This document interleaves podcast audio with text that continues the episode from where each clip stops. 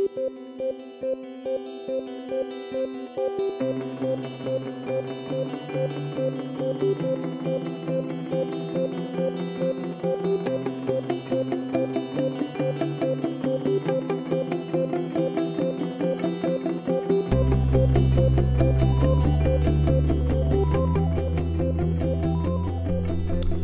and welcome to the Frontier Strategy Group podcast series. FSG is the leading information services provider for emerging markets executives.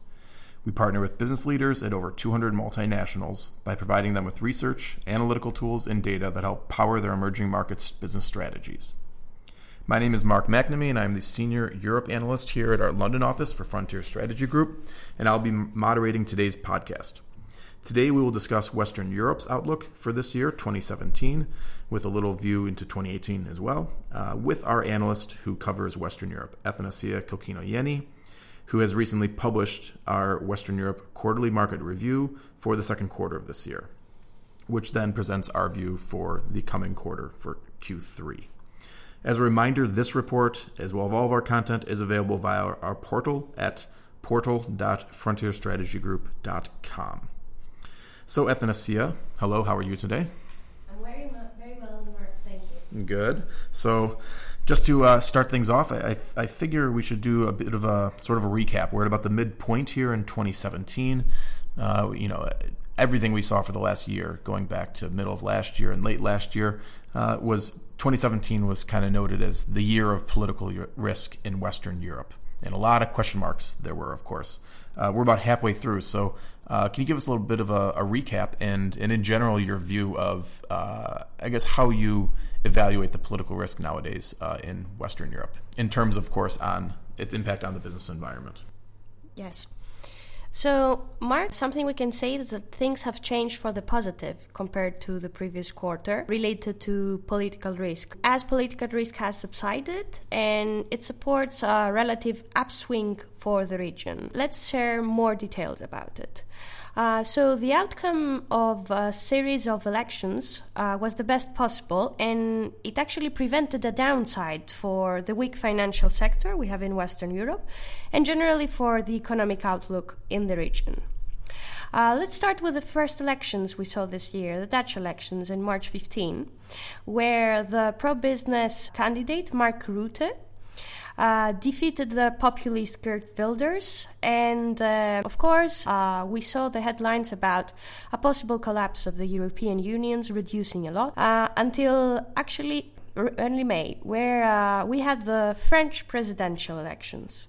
The French presidential elections were a high uh, risk election for the region and uh, it could have quickly generated a downside, as we have said, and also the media had said, with negative spillover effects uh, across the whole EMEA region. However, we saw that the pro business Macron, who is a moderate reformist, defeated the populist far right candidate Marine Le Pen. Going uh, forward, uh, we expect Macron to get close to a majority in the parliamentary elections in France that are coming on June 18, or even we would see Macron secure a full majority in the parliamentary elections. And uh, in this case, we would see him putting forward pro growth reforms he had committed to, which could take place by 2022 and would in general improve the general sentiment and confidence, not only for France, but also across Western Europe. Some of his policies would include uh, some necessary spending cuts, along with a stimulus package which focuses more on education, medical innovation, and clean energy. These are potentially sectors that our clients would see more opportunities going forward. Macron has committed also to reduce the corporate tax from 33.3 today to 25% by 2020 and also implement some liberal reforms that would facilitate hiring and firing. This would, of course, help the private sector in France. We also have to note that uh, we've seen uh, the euro appreciating uh, since then. After the positive outcome in the Dutch elections and the French elections, actually the euro is at uh, 0.89 today and it started at 0.95 in January. So we do believe in general that the course of these positive outcomes in elections will continue. We have in the end of September also another key election for the region in Germany, the federal elections, where we do believe that uh, Angela Merkel will get re-elected and uh, she's likely to form a similar coalition of what is in place today uh, with uh, the Socialist Party. And we don't think that there will be much of a change in terms of policies in Germany for now. Our clients would expect business as usual in Germany too. Okay. So for all that talk, it seems like things have you know calmed down, or there's a lot less risk. You know, we got sort of the best case scenario for you know in terms of the impact on the business environment. When you look at the Dutch elections, when you look at the French elections, look like the risk is is sort of moderated considerably. Looking at the German elections, um, so should we sort of just forget about political risk then for the rest of 2017 here? Um, so not exactly. So what we repeatedly repeatedly say to our clients to watch out for uh, in the second half of 2017 is Italy. And why is that? Is because Italy continues to have a muted outlook going forward and has one of the weakest banking sectors in the region and is lagging behind in implementing reforms. Uh, so we need to keep in mind that uh, snap elections become more of a possibility for Italy going forward in uh, the last quarter of the year after the former former Prime Minister uh, Matteo Renzi won in end of May the primary of the Democratic Party, and he is trying to push more for snap elections. Uh, the populist anti-Euro five-star movement could win, however, most of the votes in this snap election. So this scenario could create some contained market panic going forward. Okay, so so clearly there's there won't be an absence of political risk going forward. So think things have, have been quite good for the first six months of the year. Going forward, there's clearly some concerns. So this is focused on Italy. It sounds like. Um, so tell me more about the snap elections and you know potential scenarios, I suppose, uh, following that.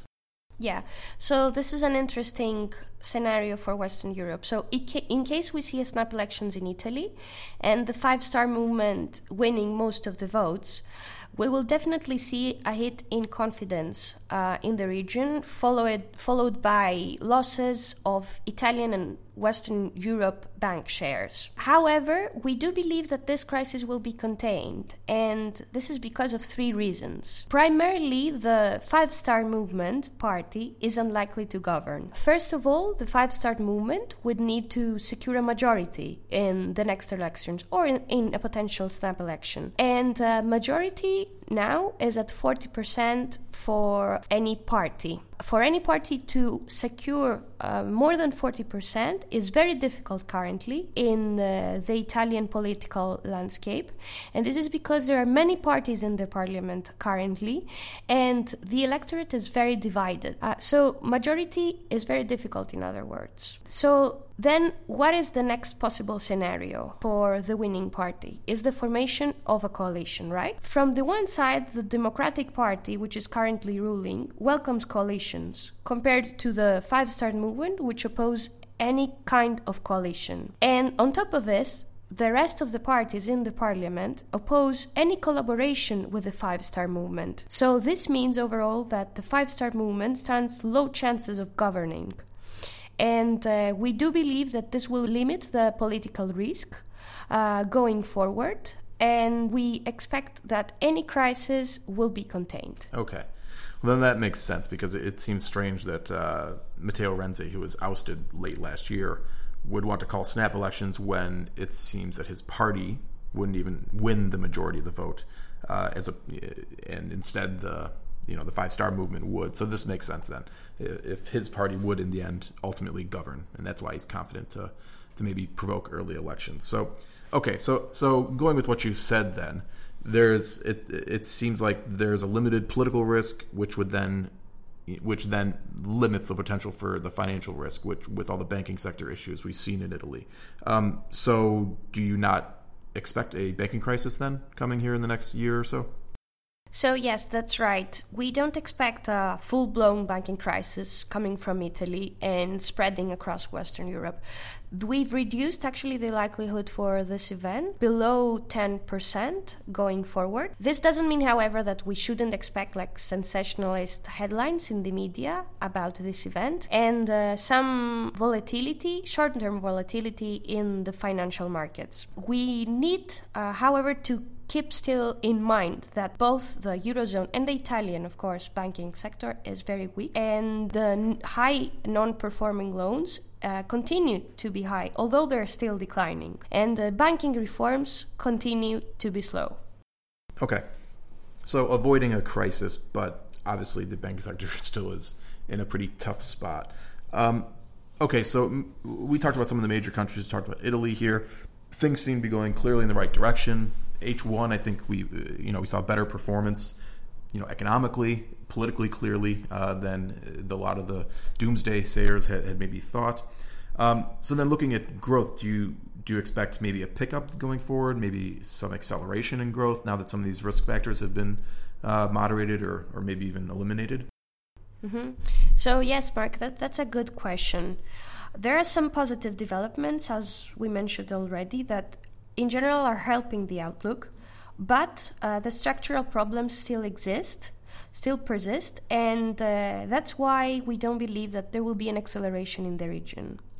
Uh, would you like us first to start uh, mentioning the positive developments and uh, then uh, highlight which factors prevent the upside? Yeah, yeah, definitely. Let's let's start with the positive developments. It's been been quite some time since we're getting positive headlines out of Europe. So please go ahead.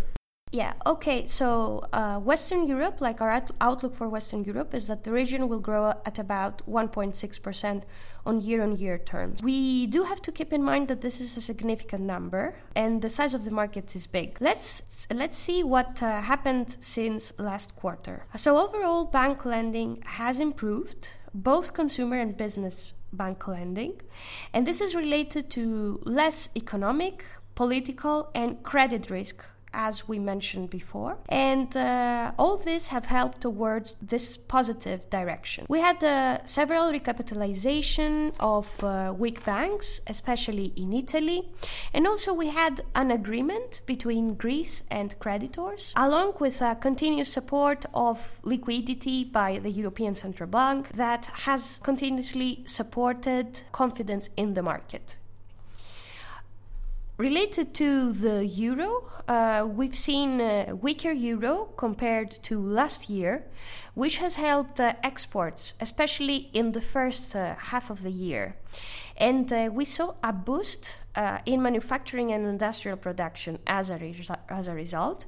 And this contributed to a decline in unemployment, a slow decline in unemployment, but still significant, and also in a decline in corporate debt which is important in general uh, for the region. Additionally, we saw consumer demand gradually strengthening uh, because of a decline in unemployment. Uh, as also tourism strengthened. And tourism strengthened not only in the south, but across the region, and this is related to a weaker currency. We saw also e commerce becoming more and more important for our clients. And as it has become uh, an important channel for sales in the region. Um, additionally, we saw an improvement also coming from consumer prices compared to last year. And uh, uh, this improvement isn't only related to the higher energy prices, but is also related to um, strengthening coming from the demand side. And this is, of course, positive news for our clients, as uh, it means that uh, it could help them with their margins. Mm-hmm. Good, right. All right, so good. Very, very positive news, clearly. Uh, what about some of the negative sides of this, uh, the economic story here? I know it's not all uh, only positive news, of course. Yeah, of course. So we come back to your question: Why we don't we see an acceleration for economic growth in the region? So, principally, uh, the main determinant for growth in the region is consumer demand, as we say, and uh, the main driver of consumer demand is unemployment. If we check at unemployment levels, uh, despite the improvements, unemployment remains high in the region, and especially in the south, in Spain, Greece, and then, of course, Italy. Um, and unemployment is a great hindrance to growth in the region. But why don't we see unemployment declining faster, right? This is a valid question. And this is primarily because businesses still feel unconfident to borrow and invest in the market, to increase their capacity and hire more. And this is ongoing since the 2008 2009 financial crisis. There is also um, uh, corporate pressure for uh, companies to deleverage in the region and cut their costs. Uh, so this is com- coming from the demand side. So from the supply side um, of the of the bank lending, if you can say, we have the weak banks that block an acceleration in business bank lending, and also investment, which could create an upside for the region with positive spillover effects. The low interest rates uh, and the uh, European Central Bank's monetary pol- policy generally hurts the profitability of these banks, which fail to provide enough liquidity to the market. Uh, so another important point, uh, apart from demand and supply uh, side pressures to bank lending, is the slow pace of reforms in the region. Labor and banking reforms are very essential uh, to stimulate growth. Um, and only with an acceleration of this, we will see things getting substantially better, not minimally better, as we've seen right now. Mm-hmm. So muddling through, but a, a, little bit stronger, a little less risk factors. So, okay, so so things generally look good. This is a pretty high macro level, though. So let's let's dig a little bit deeper. So to, my last question to sort of end the the podcast here clearly we're not seeing massive growth going forward. Um, but if we dig deeper into this economic story, where are some of the clear growth sectors? So, what are? Do you have any additional insights on maybe those sectors that you anticipate will perform better than others in the rest of this year, uh, and, and that our clients should pay closer attention to? Yeah. So, of course, there are opportunities um, from uh, from a sector perspective in the region. Uh, the primary sector that we will see opportunities uh, is the retail sector. As we said, consumer spending is a traditional driver of growth in the region. And uh, although the retail sector has been weakened after the financial crisis, it continues to be the backbone of the Western European economy. So our clients find more and more opportunities in E and M commerce, as it's called, mobile commerce. And uh, this is something our clients uh, keep on and should allocate more resources on going forward, as we see significant growth through this channel in the re- near term for Western Europe. However, um, we need to note here that firms should exercise caution. As market conditions improve, we expect to see fiercer competition in the market. And uh, in this intense competition environment, um, some uh, things that businesses could follow is that they could invest more in establishing their brand um, they should invest more in knowing their customers well and uh, segmenting um, their markets uh, would be useful in terms of income, preferences, trends, etc. Um, another uh, uh important, uh, let's say, useful suggestion is the expansion of the available channels for our markets in order for them to secure the largest possible market share. And also, innovation uh, still uh, is important for the market. And uh, um, clients are clients that continuously innovate and offer high quality products and solutions will make gains on um, the improvements in the retail sector. Apart from the retail sector, also the technology sector will continue to benefit from the trends and the developments in the region. And uh, um, we will see uh, technology solutions related to data.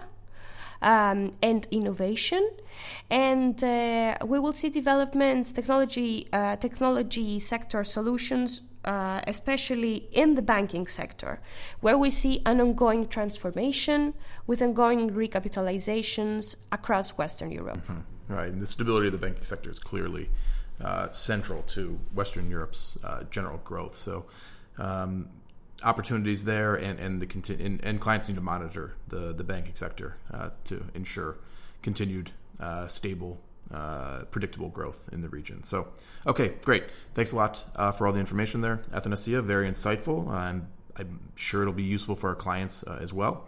Uh, as a reminder to our clients, you can speak with Athanasia, with myself, Mark McNamee, or any of our other FSG analysts by simply reaching out via your client relationship manager directly. You can also access FSG's reports on Western Europe and our monthly market monitor reports on our website at portal.frontierstrategygroup.com. This concludes our podcast. Until next time, we wish you great outperformance in your emerging and developed markets.